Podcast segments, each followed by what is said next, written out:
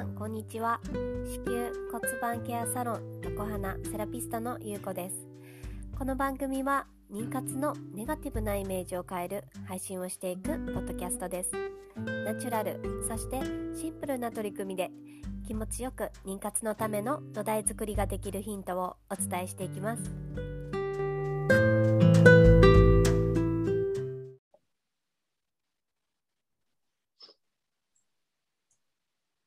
皆さん、こんにちは。今回はですね、モデルをされてて、ヨガ講師でもある、あと骨格ボディメイクセラピストとしても最近活躍されているひかりさんに妊娠、出産のジャーニーをお伺いしたいと思います。ひかりさん、よろしくお願いします。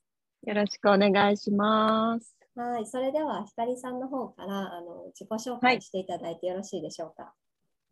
はい、えー、光です、えー、私はモデルを、えっとですね、16歳からしていまして、もう約30年ぐらい経ちますかね。それと、えっと、ヨガ講師と、ヨガ講師の方は、えー、ここ2年ぐらい前に、えっと、資格を取って、寺ヨガ、主に寺ヨガを中心に、えっと、ヨガ講師として、えっと、活動しています。プラス、えっと、つい最近ですね、骨格ボディメイクというものをやっていて、骨格から体を整えていく、そして心も自然と体が整うと、自然と心も整っていくっていうセラピストの仕事をしています。どうぞよろしくお願いします。はい、よろしくお願いします。最後の方に、あの、ぜひね、はい、あの、今後のひかりさんの活動とかね、お伺いしていきたいと思うんですけれども、はい、そうですね、はい、あの、ひかりさん、今、何人お子さんいらっしゃいますか？えっと、3人いますね。3人の子がいます。えー、うん、何歳のお子様ですか？えっと、もう大きくって、上が21、真ん中が18歳、下が14歳ですね。うんうんうんで、みんな男の子です。男の子ですね。男の子男の子で。男の子3人です。え、どうですか？男の子3人のお母さんは。ねどうでしょう。まあ、今はね、もう、うん、本当上は大学生、もう真ん中も4月から大学生で、本当に、うん、あの、私はそんなになんだろう。こうし子供に対してあんまり心配しないというか、なんか自由に 好きにやってっていう感じなので、うん、今はとてもとてもそれぞれあの自由にやってますけど、うん、あのー、男の子3人、まあ女の子育てたことがないからね、ちょっと比べようがないんですけど、男の子はあの本当にあのた言葉は悪いかもしれないですけど、単純ですよね。分かりやすくて育てやすいかなっていう感じがします。そうですよね。なんか、うん、た本当に単純ですよね。可愛、いい、可愛いなって思思ってます。言葉悪かったらごめんなさいという感じですけど。私もなんか二人上二人があの男なので、はい、そうあの2歳違いなんですけど、はい、なんかいつもくだらないことで喧嘩してますね。はい、うん、本当になんかねなんかこんなにも男女って違うんだなと思いながら日々過ごしたりしてるんですけれども。うん。うんうんうん。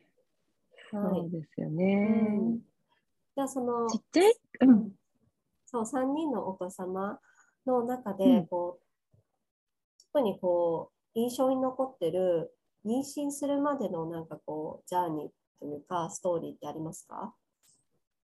なんか苦労されたことでもいいし、なんか突然できちゃったとかそういうのでもいいし、なんかこう妊娠するまでに何かこういうことがあったよっていうことがあれば。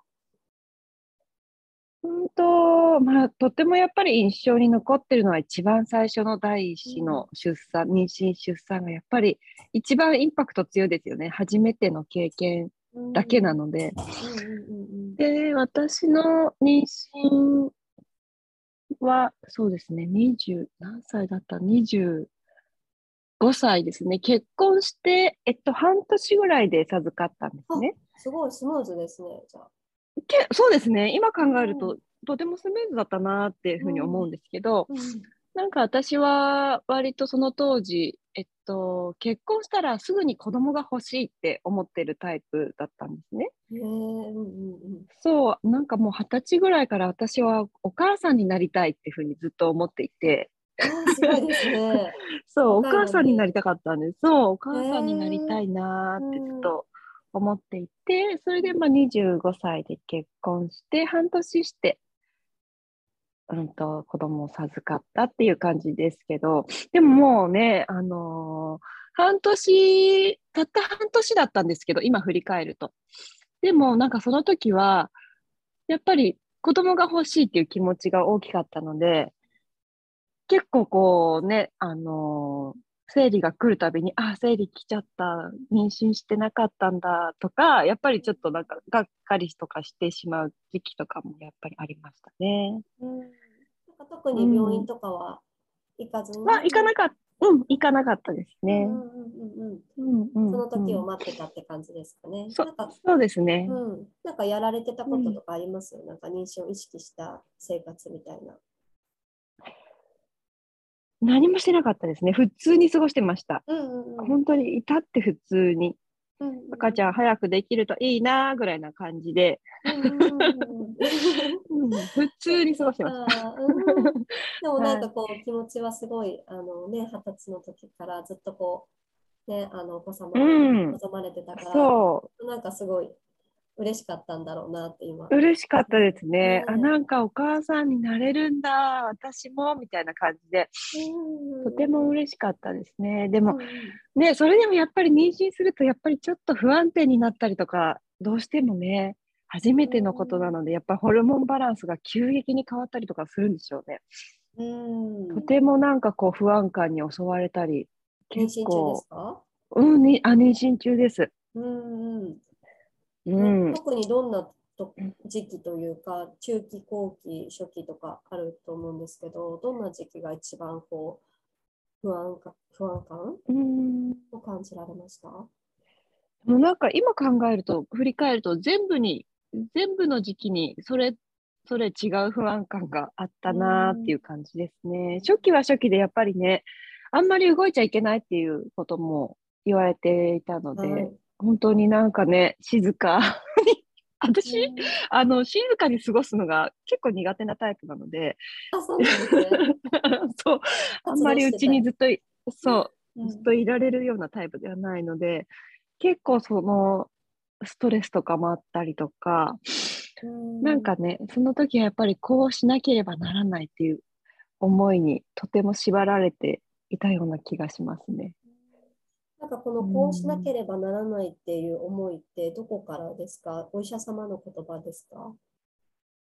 お医者さんがそういうふうにおっしゃっていたのと、やっぱり周りの親だったりとか、周りの方の、やっぱり初期はね、うん。なんかゆっくり過ごすのが一番いいんだよっていう感じですよね。うん、親うん。御さんのうんからとか、周りの、そうですね。うん、お友達の方とかからですかね。うん。うんうんうんうん。そっかそっか。ね、最初の子っていろいろね、すべてが初めてですし、ね、すごいそう不安になそったりしますよね。うう。うん。じゃあ特にこの第一子の時に結構不安に感じてたって感じですか？そうですね。あの、不安でしたね。いろいろ。やっぱり、まうん、あの、若かったっていうのもあって、周りにそのうん妊娠、出産の経験があるとお友達もそんなにたくさんはいなかったので、聞ける人がいなかったんですよね。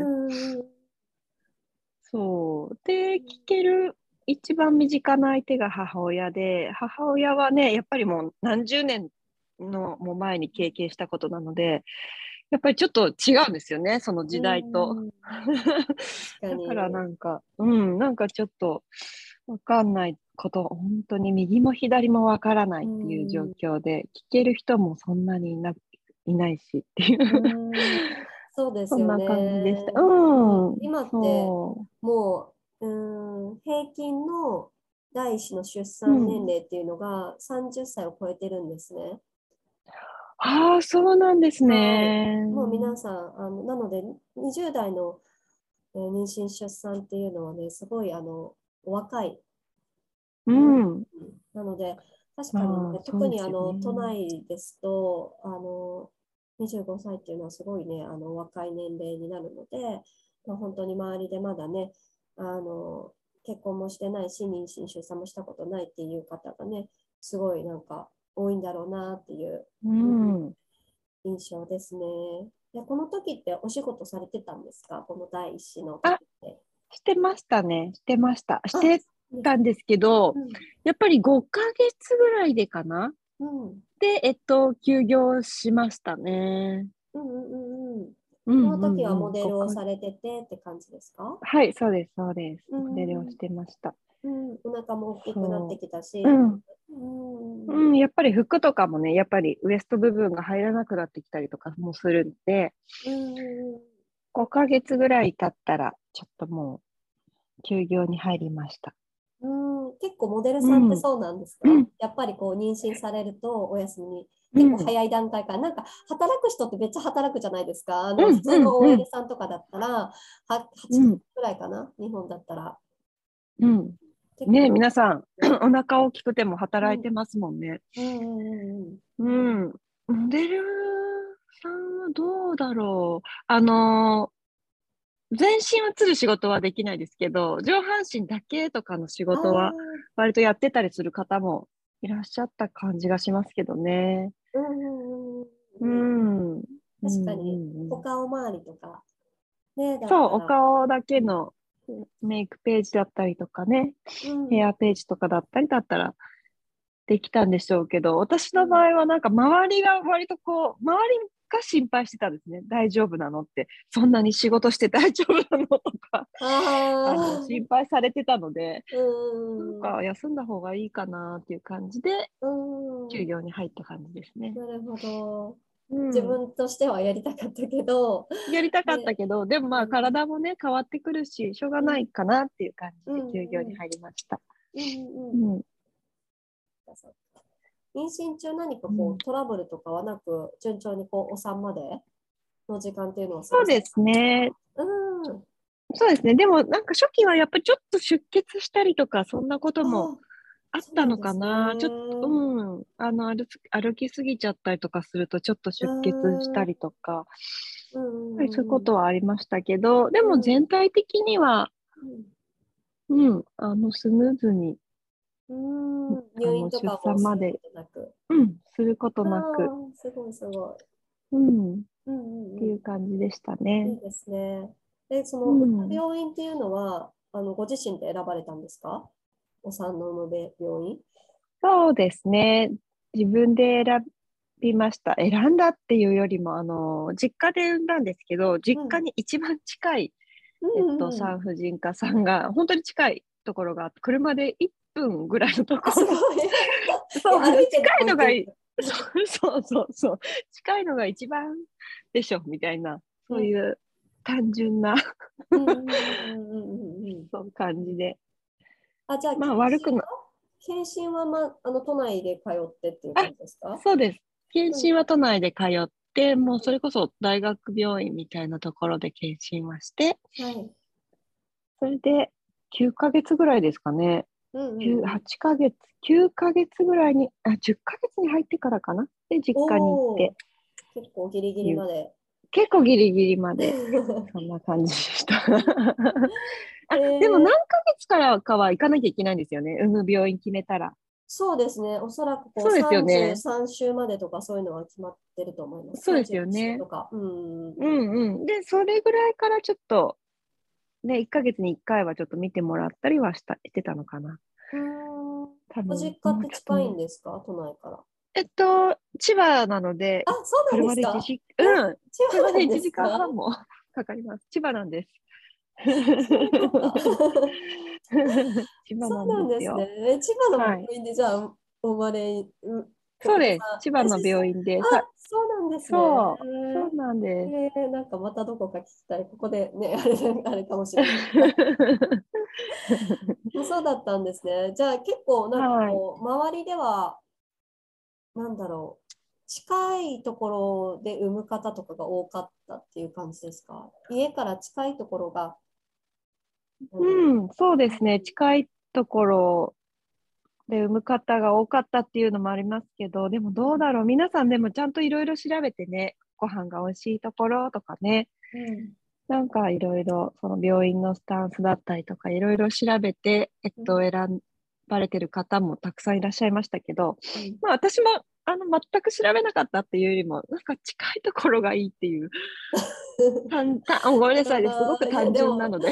あでもなんかわかります。なんか最初なんか何かあった時にすぐ行けるところじゃないとそうそう不安っていうのもありますしね。あとはなんかこうやっぱ近いところだと近所の人があのみんなこううん利用してたりするから、みんなにこう知られてるかうんうんうんらそれでね安心感とかそうもですね。そうそうあって、しますよね。うんううんうんそんな感じで決めました。うんうんうんうん。うそっんかそっか。じゃあお産ってあのどんな感じで進んだんですか？その妊娠病院を移られてなんかこういよいよお産だなっていうなんかそのサインみたいなのとか？陣痛から来たよとか、あー。陣痛が来たよとかあとお印から始まる人もいるし、うんうんうんうんうん。破水から始まる人もいると思うんですけど、うんうんそうんのうん。こうあいよいよ出産だっていうえっとそう、私の場合は、えっと、と予定日が12月31日だったんですね。えー大晦日。すごい 予定日が。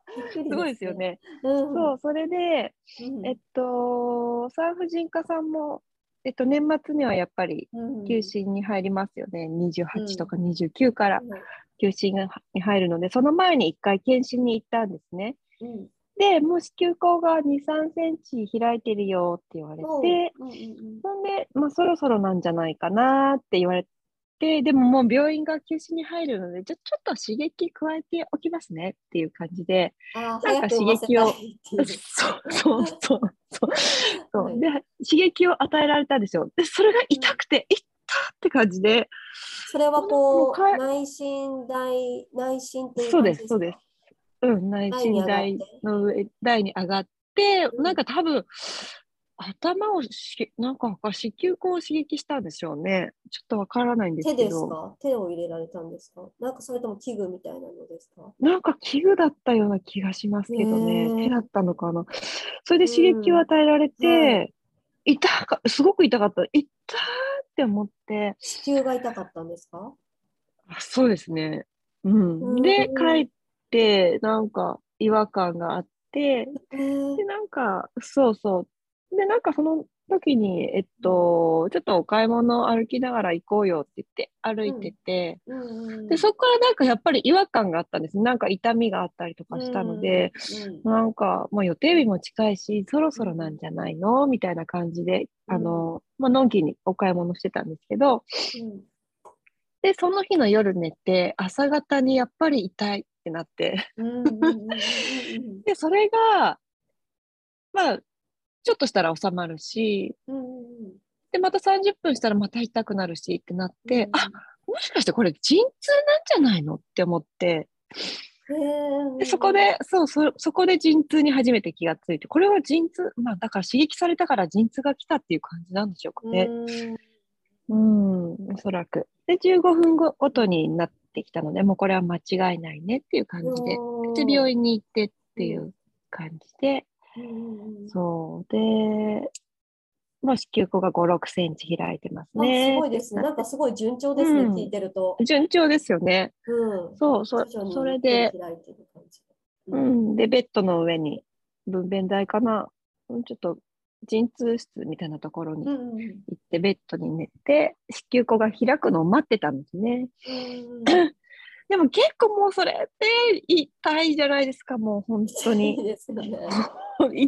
もうなんか、あの冬だったので、あのエアコンもまだ効いてないようなところに入ったので、えー。寒いし、まあ徐々に効いてきたんですけど、あもう寒くて震えるし、このうん。痛み、これずっと私耐えられるのかなっていうのとで、うん。不安でいっぱいで、なんかもうだんだん体がこう震えてきたんですね。ー怖い、恐怖心とうん。寒いのとうん不安なのと、本当に体がブルブルブルブル震えてきて、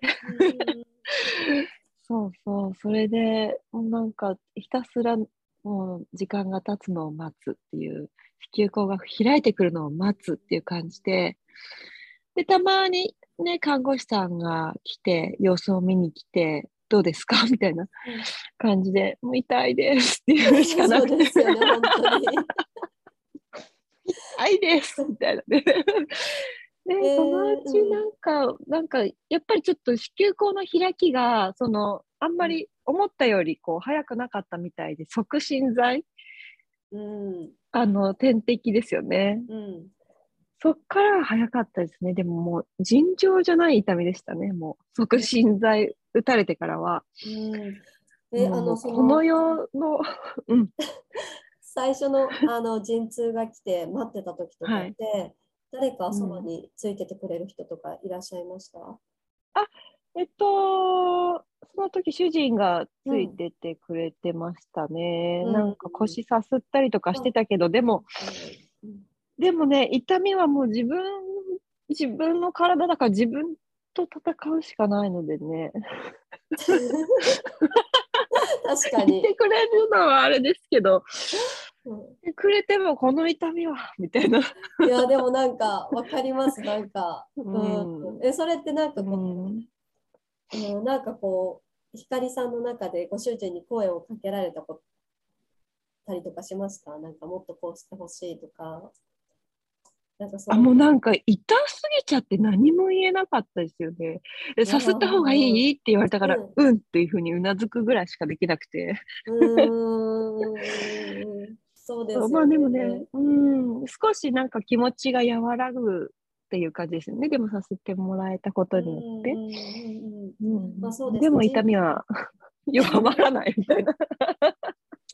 まあその波がね、すごい陣痛ってあるから、まあ、ずーっとこう、うん痛いっていうわけではた多分なかったと思うんですけれども、うんなんかすね、怖いですよね。もう、なんか一瞬収まったとしても、ああ、またあれが来るんだっていう、なんかその恐怖。うんで次はもう、うん次もその痛みに耐えられるのかどうかっていうかね、次はもう、本当にそうですよね。うん、次はもうもしかしたら耐えられないかもしれない。うんうんうん、本当そう、そんな感じでした。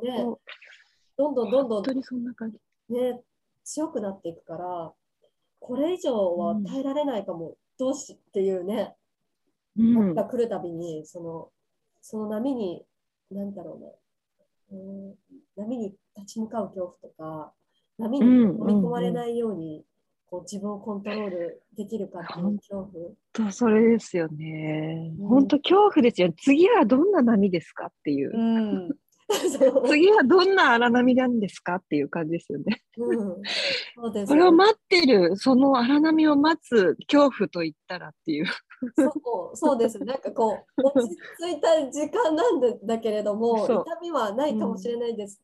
ないけども、なんかそこがうん、ね、すごいこう怖い、恐れる本当に。なんかね、本当に腰が壊れるぐらいの痛みですよね。本当にね、なんか死んじゃうんじゃないかって本気で思いますよ。いやほんいや、本当に死んあ死んじゃったぐらいだですよね。し もう私は死にましたぐらいな感じですよね。本当になんかこれ聞いたらちょっとびっくりさせちゃいますね。大丈夫ですかね？でも私もなんか、その、あの看護師さんとかもう慣れてるじゃないですか。だからなんかこう、うんファーってさ、ね、スーッと来て、うん、ウイさんだからきっとまだまだだよとか言って、さーってなんかうん過ぎるじゃないですか。だからうんそれがすごい心細くて、あ、もう待って待ってっていう感じで。待ってすごい怖いんだけど一人にしないでほしいみたいな感じで、うんうん、どっか行っちゃいますもんね。そうさらーっとなんかこう、あのそなんだろうそれがね当たり前の感じだからなんだろうけう。ど、うん。こっちはもう必死、うん必死、生きるか死ぬかのなんか、いや、本当に生きるか死ぬかですよね、あの痛み。うん、なんかもう、どの逃せたいけど逃せられないっていう、どうしたらそうそう。から逃れたらいいんだろうっていう本当に。うん。本当にね、ねえ、本当に一回もう魂抜いたぐらいがちょうどいいみたいなね。あの魂抜いてくださいみたいな。そうですよ、本当に。もう一層意識ない方がいいみたいな感じで。うんいやー本当にそんな感じでした。最初の陣痛ねは、なんかびっびっくりした、本当に。あ、こんな、ね。こんななんだっていう、うん。びっくりしもなんか、もうなんかし、死にそうですよねとか皆さんおっしゃるじゃないですか。うん出産って、本当なんか死死にそうな痛みってよくみんな表現されますけど、う私の中ではもう死んだと思ってますからね。あの時私死んだよね。いやでも男性があの痛みをこう経験するとあのやっぱりこう命を落とすっていうので、女性だからこそ、うん。まあ耐えられる痛みとかは言われてるんですけれども、まあ、実際ねあの、うん。女性の方も命を落とされる方っていうのもお産でいらっしゃいうますし、んあとはやっぱ気を失うっていう方もねもちろんいらっしゃるうんので、うん。本当にねこう、本当そうですよね。それぐらいですよね。もう。うん。でもなんかそれで出産でちょっと生まれ変わるっていう部分もありますもんね。そのそうですね。自分が？自分自身が？そうね。うん。やっぱりそのなんだろうな、うん、すごいエネルギーのシフトいや本当に生命ってすごいですよね。うん出産をして改めてその生命の神秘さとかなんだろう。いやー本当にんなんて言ったらいいんでしょうね。言葉が、ねそうそううまい言葉が見つからないけど。そうなんですよね。やっぱこう、うん命がけで命を生み出す行為ってすごいあの神聖で、ねうん、やっぱ尊いうん行いであるのでね、うん、なんかすごい、うん。痛みはね、もちろん伴うんですけれども、やっぱそれ以上のものがうん。あるっていうのが、あの、うん。お産だと思うんですけれどうも、ん。うん、それで、あ、促進剤をそうそう、打たれて、打たれから、はいはい。打たれてからももっとすごい痛みにななったってことですね。そうです。あ、もうそれはもう本当に耐えられない痛み。激変しましたね、打たれてから。うん。うん。やっぱ促進するからでしょうね。うん痛みも促進されたっていう感じでしたかね。うん。うんうんうんで促進剤打ったら結構早く分分娩台に上がれるっていうかそんな感じだったそうですねかそうですねうん。促進剤打ったらもうやっぱり急に開き出して、うんうんうん7センチ、8センチ、そしてうん10センチまで開いて、じゃあ分娩台っていう感じでしたね。じゃあ促進剤打ってからは結構待つ時間っていうのはそんなになかった感じです？ね。1時間とか。促進剤打ってからは、そうですね、1時間ぐらいですかね。うんでもその1時間がもう山 山ですいや、もう本当に山でしたね。本うん当に。うん。うんうんうんどうでした、こううん分娩台に上がられてからのお分産娩台に上がっうんてから、でも、あの開ききったからじゃあ行きますよっていう感じで、うんまあ呼吸しながら呼吸ね合わせながら看護師さんとお医者さんと一緒に合わせながら、うんっていきむんですけどうん。もうそれも私上手じゃなかったようでうん。やっぱりなんか体が冷たかったりこわばってたり、うん。もうどこかに力が入っちゃってたり、ね、痛みでどこかに力が入っちゃってたんでしょうね。うんそっちにこう思いっきりこうり生きむってことが。うまくこうコツがつかめなくて、そっちにこう全力できなくていろんなうん違うところに多分力が入っちゃってたんでしょうね。うんそううまくできなかったですね。それで本当に何回やっても何回やっても全然出てこなくて、うん。もう一回もう一回もう本当何回生きんだかわかんないっていう感じでそれで私がもう、もうダメだって思って、もう本当に無理だ。もう降参しますっていう感じでお医者さんに、すいません、もう無理です。私にはもうできませんって。言った覚えがありますね。無理です。うんなんかもうきお腹切ってくださいとかそういう感じですか、うん。あなんかお腹切ってくださいっていうよりも、うん。私はもうできないって思いました。うん。私もにはもうこれ以上力出せないっていう感じでしたね。うん。ね体力的な面もありますしね。ずっと体力的にもうちょっとこれ以上もう力は出せませんっていうところまで行ってしまって、でもなんか怒られて。無理無理じゃないって無理じゃないって怒られて。怒んないでほしいですよね、そこでね、ちょっと。こっちは必死なの。で。もそうでも怒られたんで、はいみたいな感じで。あ、偉、はい偉いましたいう感じで。でももうあまりにも 私が、あの体力使いすぎちゃってるのも多分、もうこれ以上力出せないだろうなっていうのも分かったんだと思うんですけど、うんうん。それを、その姿を見たね、その、男性のがたいのいい方だったんですけど、うんうんその方がやっぱりすっごい、やっぱがたいがいいので腕もすっごい太いんですよね。うん。その腕でもううん。赤ちゃんを私のお腹の上からガーッとこう力ずくでこう下ろすみたいなうんうんうんことをねして、でもなんか普通だったら痛いはずなんですけど、まあ私はその陣痛の痛みとうんもうなんか失神するぐらいのねかあの、うん。もう疲労困憊っていう感じだったので、もうそれでもいいから なんかうんちょっと手手伝ってっていう思いがあったなって今うん。振り返ってみるとね、うんそう思いますけど、ほど。なんかその上に乗られる前、あの肘腕で押される前っていうのは、はい。なんかこう先生の方からそういう、うん、こ今からこういったことをしますよっていう案内とかはあったんですか？声かけみたいな。いや全くなかったですね。うん もう私がもうこあのあもう本当に無理そうだなって思ったんでしょうね。うんそれで、下ろしたっていう感じなんですけど、うんなんですけど、それでも、えっと、だんだん下に降りてきたけど、それでもやっぱりこう、出てこれなかったので、はいで、えっと、最終的にはもう、あの、酸素マスクをつけられて、えっと、吸引分娩だったんですね。うんうんうんうんうんうんあ、この、あれですね、あの、カポってした、あの、あ、そっか、あの赤ちゃんの頭に。そうそうです、うんそうです、そうです。うんそうですね。で、その際にやっぱり、その、永遠の部分ですもんね。そそのところもカットして、もうなんかもうどうにでもしてくださいっていうような状況になって。そうだからか。なんかもう上に乗られても出てこないです。上にで乗られた時ってでもなんかこう、恐怖心とかなかったです？そういう大きいが大きい男の人が、あの、うん。赤ちゃんが入っている自分のお腹の上はいにこう圧迫してくる恐怖とか、なんか驚きとか、そういうのはなかったですか？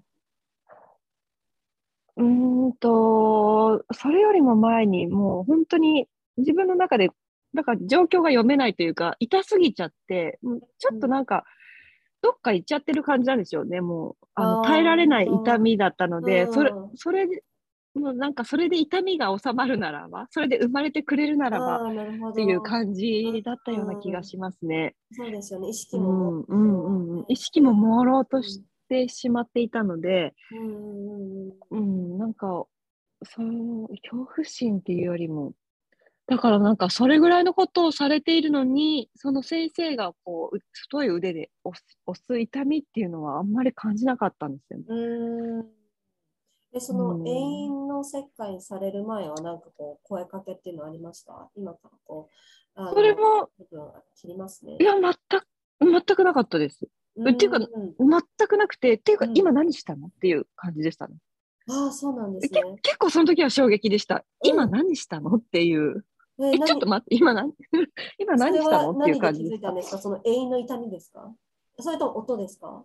気づいたのは切られた時のきあ、何か今起こったあ、もうなんか感覚として今、なんか、なんか、切られたっていう感じでしたね。うん。うんなんか、じゃあちょっと行きますよ、みたいな感じだったかな。じゃあちょっと、切りますよとか、そんなことは言ってなかった気がしますね。じゃあちょっと行きますねっていう、ピッうんみたいな感じでしたね。うんえ、ちょっと何したのっていう、え？っていう感じでした。でそういうのが起こるっていうのは、あの光さん自身こう知ってましたか、青さんであのその永遠の部分を切られることがあるっていう。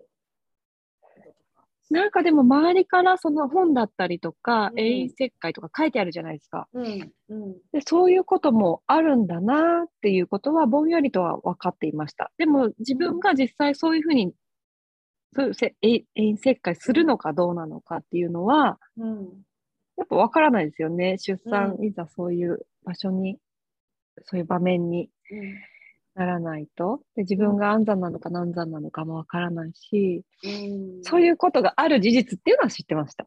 うん。で、うん。実際にあのご自身がやられてというかそういう状況にあって、うん。なんかすぐにす、うん。あな今何だったんだろうっていうのは最初よぎったと思うんですけれどもあ、うんあそういうことなんだなっていうのはすぐ理解できました？すぐ理解できました。あ切開したんだなってうん理解できましたけど、うんまあそのせなんか周りから聞いていたのはする人としない人といるんだよっていう感じで聞いていたので、うんぼんやりとうんだから私はする人だったんだっていう感覚でしたね。うんうんうんううん。ん、なんかそれぐらい難産だったのかなとか、まあその吸引分娩だからしょうがないのかなとか、なんかそんな感じだったですね。えー吸引分娩するときはなんかこう声かけっていうのはあったんですか、今ちょっとお産の進みが遅いし体力的にも消耗してるから、あのうん。吸引分娩にしますっていうお医者さんからの声かけみたいなそれはありました。もう、あのうん、これ以上多分私の体力が、あの、うん。持たないだろうっていうふうに思った感じで、うん。なのでちょっと今から吸引分娩、吸引にしますねって言って、あの、赤ちゃんの酸素の状態も、酸素も、あの、赤ちゃんに、その、なんだろう、十分なぐらい送られてなかったのかな。ちょっと私はその時、あんまりぼんやりしていて覚えてないですけど、酸素の、その十分さもな足りなかったんでしょうね。うん酸素も足りてなかったので、もうちょっと吸引にしましょうっていう感じで、うん酸素マスクをバッとつけられてっていう感じでした。うん うんなるほどですね。うん、そこからはもうじゃあ吸引になったら結構すぐにスムーズに生まれたんですか？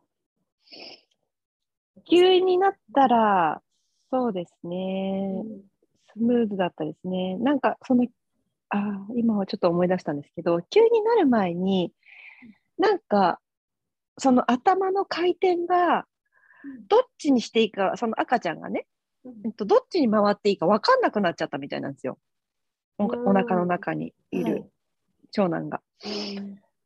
それでなんかちょっと戸惑ってるみたいな感じになって、看護師さんたちが、ちょっと赤ちゃんがどっちに回転していいか分かんなくなっちゃってるような状況だからっていうふうに言われて、なのでちょっと出てこれない感じになっちゃってるから、えっと、吸引にしますって言われて吸引になって、で、そこからは、もちろん吸引のしながらも、もちろん、あの、生きむじゃないですか。やっぱりそれでも、あの、呼吸して、うーんって出す力はどうしても必要なので、うん。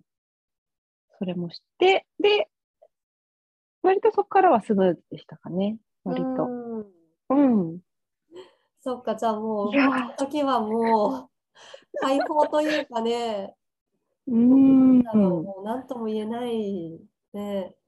なんとも言えなかったですね。でももう本当にどうにか出してくださいっていう気持ちが強かったですね。うんどうにかもう、もうどうにかしてくださいっていう。うん。ね、本来出産ってなんか自然な流れがいいんだろうなっていうふうには思いますけど、うんうんうんね、ね。やっぱり何が起きるかわからないっていう感じですよね。ー、本当そうですよね。特にね、うん。あの最初の子供だとね、本当になんかわかうんん、わかんないことだらけで、戸惑うこともですよね、すごい。うん。多かったと思います。産後その後どうでした？なんかこう、過ごしてて、なんだろう。あ産後過ごしていて、で、えっと、で、その、産後ですね、その永遠の、やっぱ、うん。あの、縫うじゃないですか、その場所をね。うんうん。それも尋常じゃなくて痛くて、もあうーなんか、出産やっと終わったのにまだ痛いのかっていう感じと、そうですよね。相当時間かかったんですよ。うん。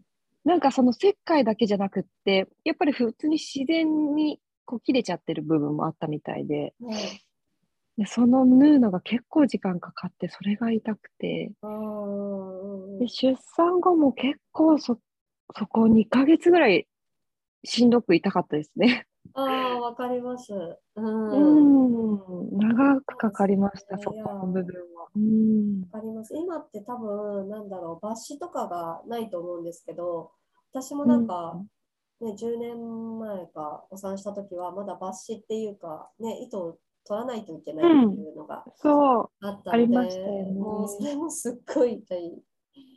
ね、もうこうもう痛いですよね。もう。うん。打ってる間はなんか座るのもすごい困難だし、うんうんうんうん。本当ですよね。そう、なんか冷や汗座かきながら、ったりとか。うん、やってた、過。ごしてた記憶がある。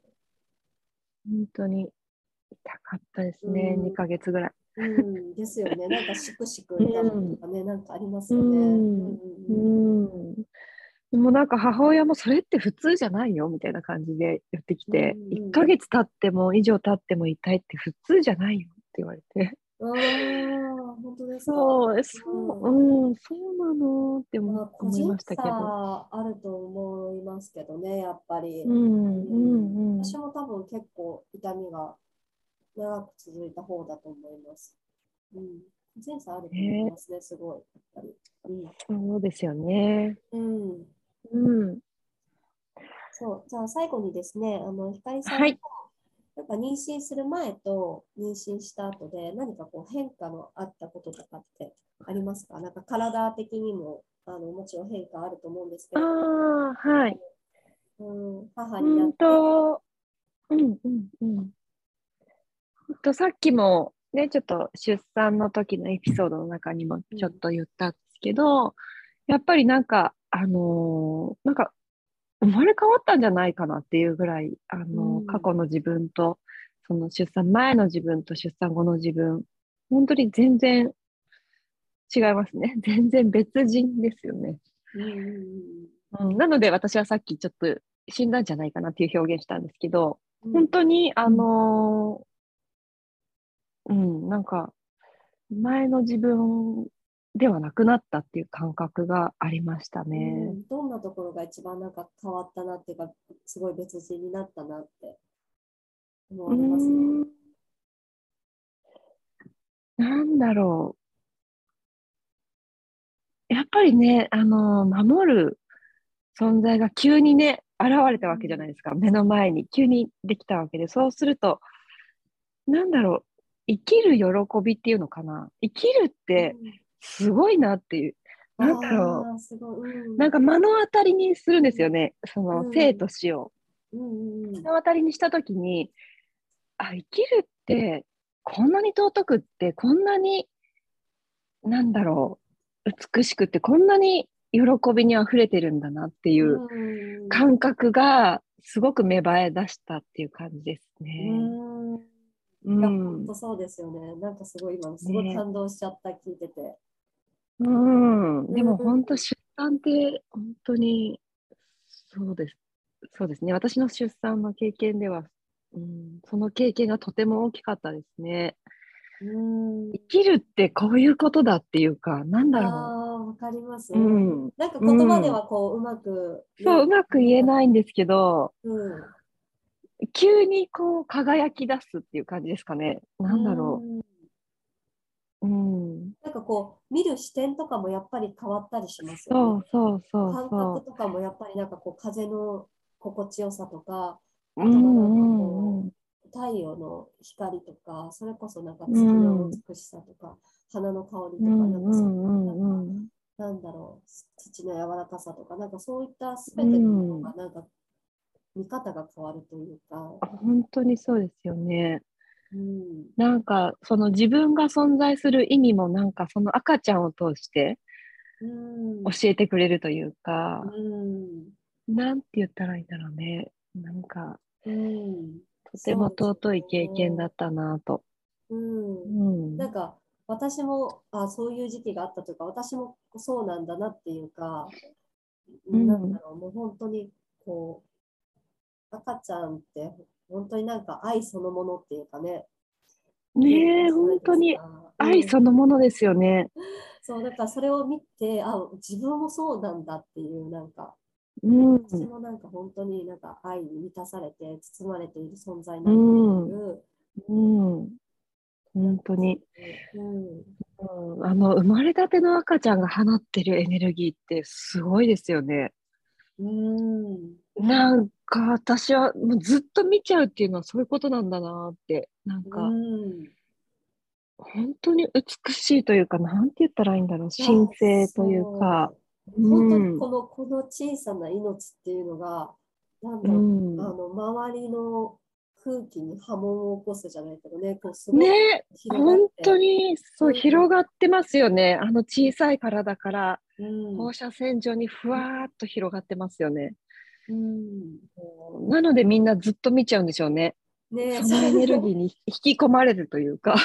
いやーそう思います。なんかこう、ね赤ちゃんとか連れてるお子さんとかね、結構みんなあの、寄ってきたりします、見ちゃいますよね。もう、そういうことなんでしょうねなんかね、やっぱ引き、そのエネルギーにね、引き寄せられてね。ううん。するんだと思いまそす。いやー、すごい素晴らしいお話ありがとうございました。う。ありがとうございます。なんか今後、あの光さんの活動とかで、なんか予定されてることとかはい。あありますか？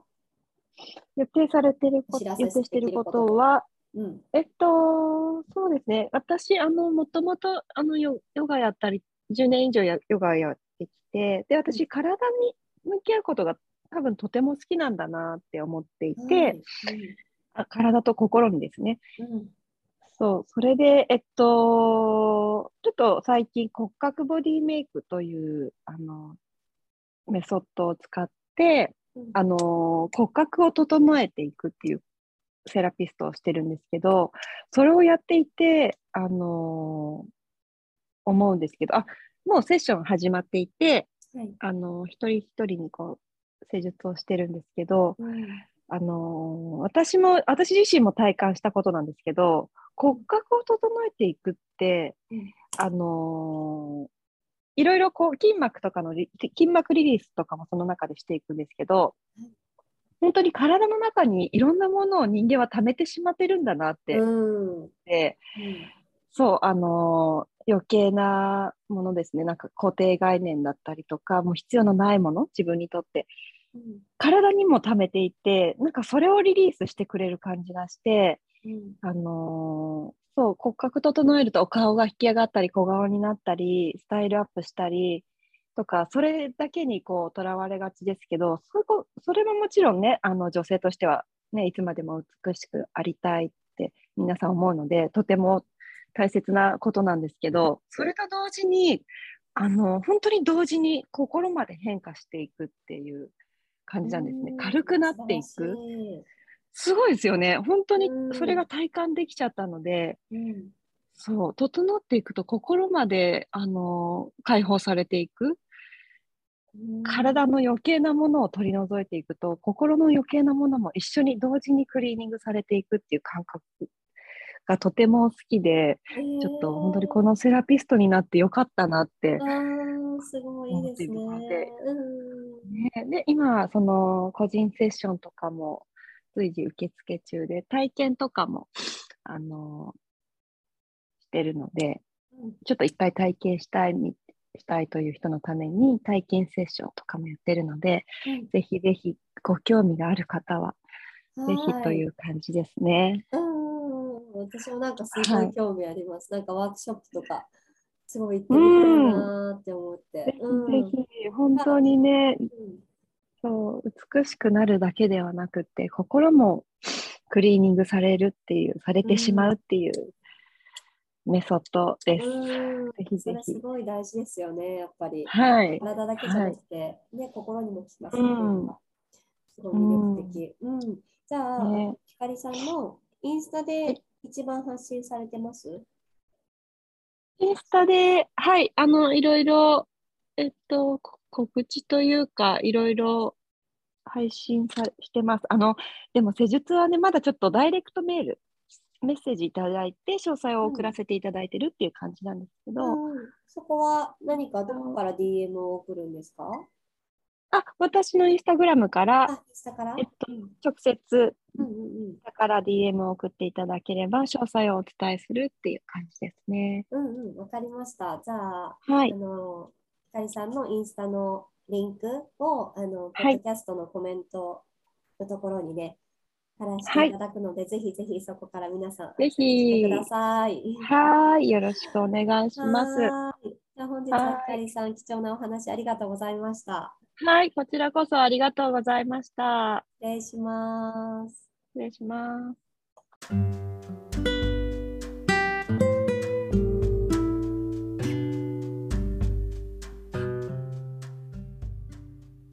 もポッドキャスト気持ちいい妊活を聞いていただきありがとうございますこのお話がいいなと思ったらぜひ SNS でお友達にもシェアしてください Spotify から Instagram や Twitter にシェアができたり Google ポッドキャストではこの番組の感想をコメントすることもできます私のインスタグラムアカウントはアットマークとこはなアンダーバーウェルネスアットマーク TOCOHANA アンダーバー WELLNESS です。皆さんのフォローや DM、投稿へのコメントをお待ちしています。